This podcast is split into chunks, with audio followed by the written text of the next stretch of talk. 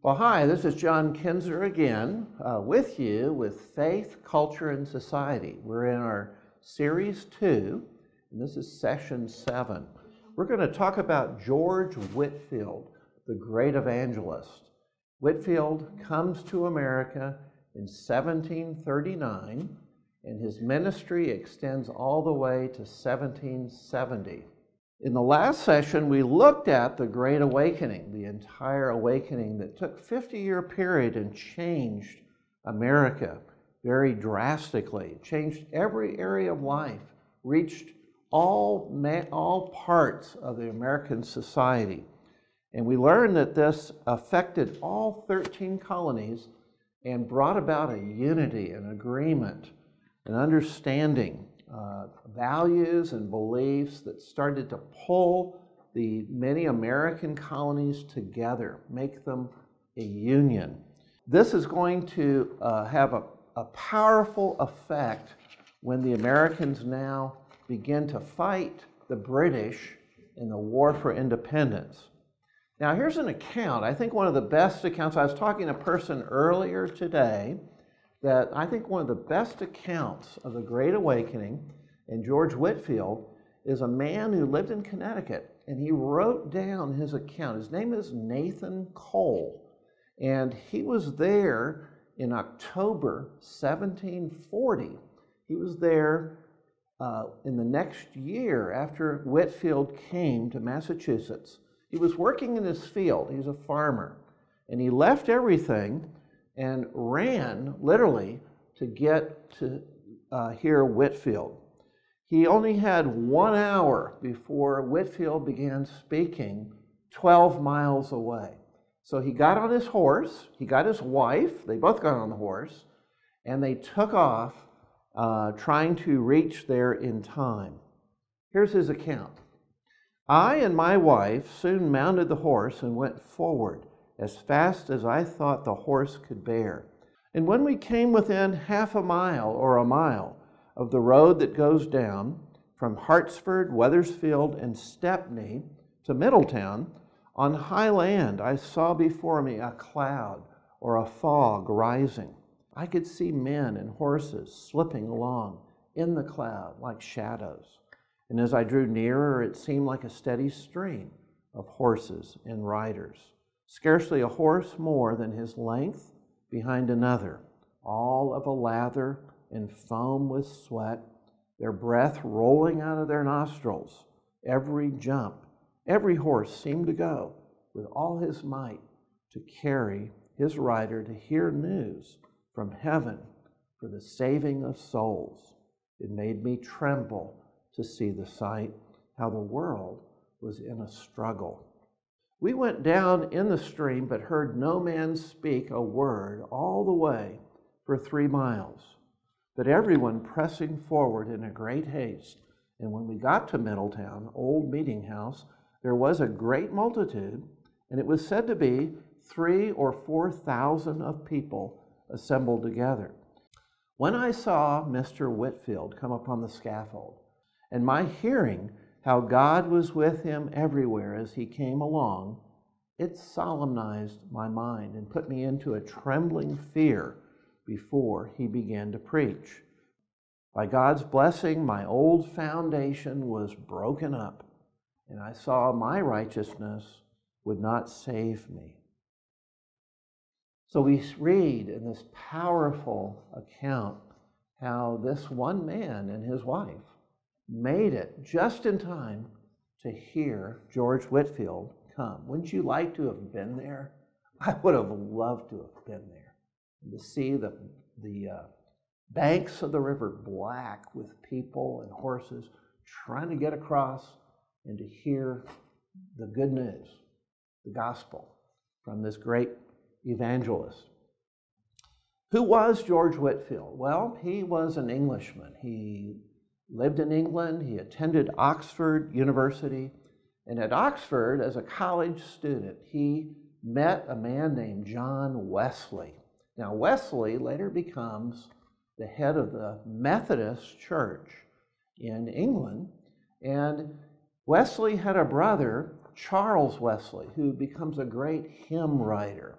Charles Wesley wrote over a thousand hymns. And so the two of them, John Wesley, Charles Wesley, George Whitefield, and some other Christians, began meeting. And they had a club. They met every day. They came together for prayer. They prayed for evangelism and, and reaching out different students. And this was called the Holy Club. They called it the Holy Club. Prayed for one another. They met, much like we would meet in Bible studies, in uh, groups to, to accomplish uh, sharing our faith. Well, they began preaching about the new birth. And uh, of course, Jesus uh, talked about the new birth. He said, Marvel not that I tell you, you must be born again there in John chapter 3. Except a man be born again, Jesus said, he cannot see the kingdom of God.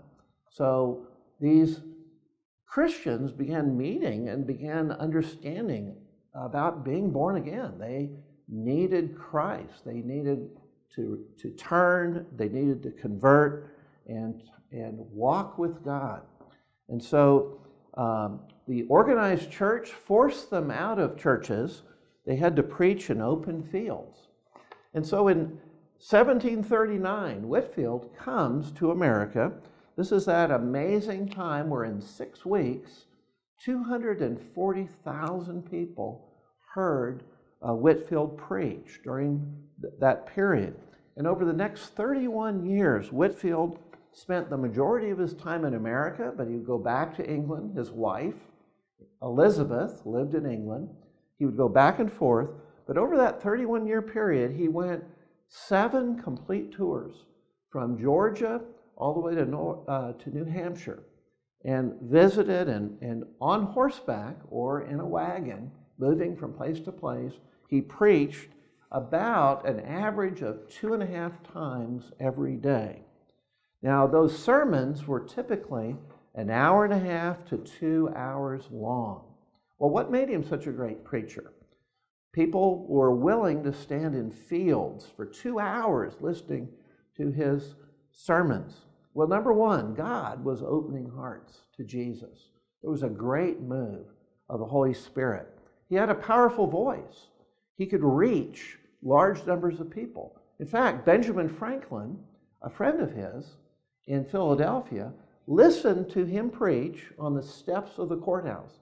And then he retreated down the street. This was on Market Street, right in the middle of Philadelphia. He retreated to where he could hardly hear Whitefield. And then Franklin, doing the math, figured how many people could fit in that half circle, that semicircle, from the steps back to where Franklin was. He calculated 30,000 people could hear Whitefield's voice in the open.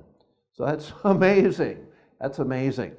Um, he used gestures. He was one of the first preachers that used gestures. He waved his arms, he pointed his finger at people, he paced the stage, he moved from one end of the stage to the other. He was dramatic. So he was a dramatic uh, speaker. And he spoke directly at people. He would speak to them. He would use stories, and he uh, was a powerful uh, speaker. Now, the other thing is that he had a very hardy, strong body. He was uh, daily traveling by horseback or by carriage. And we see that Christian character was one of the great focuses of Whitefield's life. You know, he lived for Christ. His heart was to reach people, and he focused on that one thing his Christian character.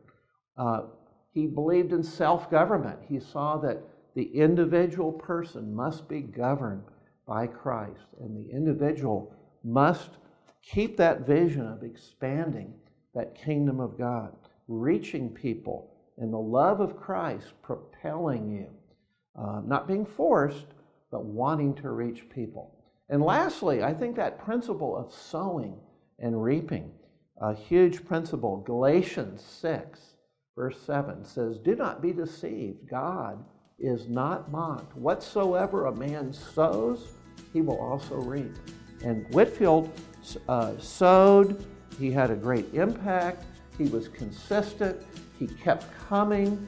He was re, uh, resolute in his desire to preach the gospel. And you see the fruit from that. So these, he speaks to me. He speaks to us to continue to be resolute, to be determined, to keep at it. So as you study, God bless you as you continue in your study of American history.